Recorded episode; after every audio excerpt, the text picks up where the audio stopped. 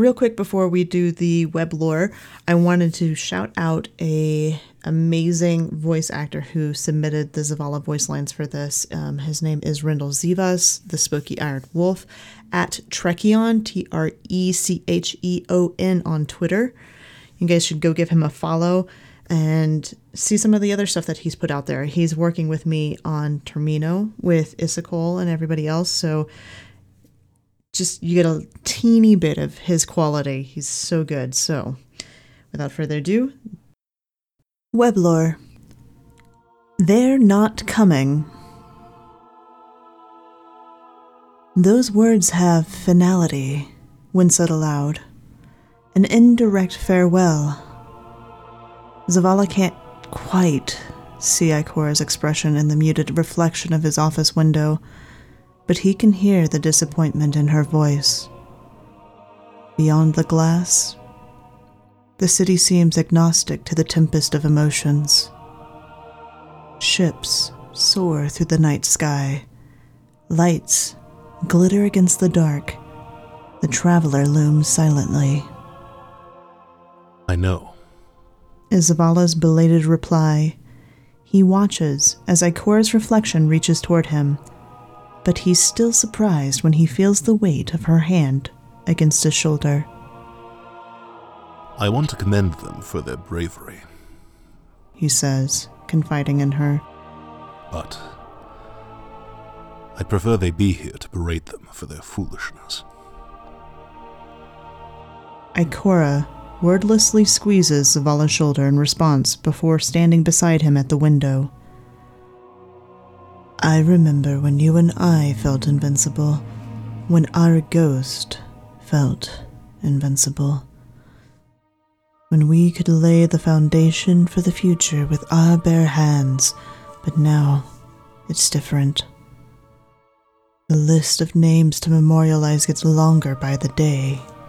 She says, watching debris slowly orbit the traveler. We've said goodbye to too many friends over the years. And who is left to join us now? Rasputin? To think that I welcomed him in. Zavala says, turning his back to the window and the traveler. Only to find out he betrayed the Iron Lords all those years ago. He looks across the datapads on his desk, jaw clenching. Are we that desperate that we're willing to accept mass murderers? He settles into his chair with a heavy sigh, lifting a hand to his forehead, eyes shut. Zavala. Ikora's voice is stern but tempered with concern as she follows him to his desk, her fingers curled against her palms. Stronger together, remember? We aren't abandoning anyone now. The slight quaver in her voice belies her confidence. Most people wouldn't notice, but Zavala has known her for over a century. When their eyes meet, she sees an unvoiced burden on his face that would appear to anyone else as a merely stoic and unflinching expression.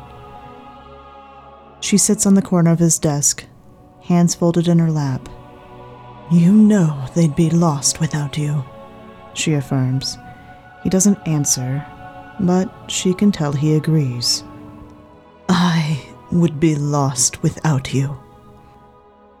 When Zavala starts to counter her argument, she continues over him, unrelenting.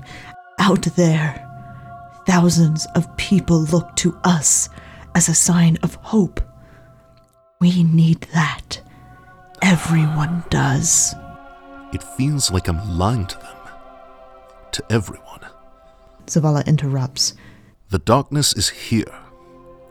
We're facing the end of all things, and I. He closes his eyes. I feel helpless. Ikora shakes her head and gives Zavala's shoulder another squeeze. Maybe we are. It seems a poor thing to say at first, but she continues Even so, helpless doesn't mean hopeless. We forget that sometimes. And instead of embracing our faith in moments like this, we often turn against it out of fear and doubt. When I found my faith diminished, I exiled myself to Io.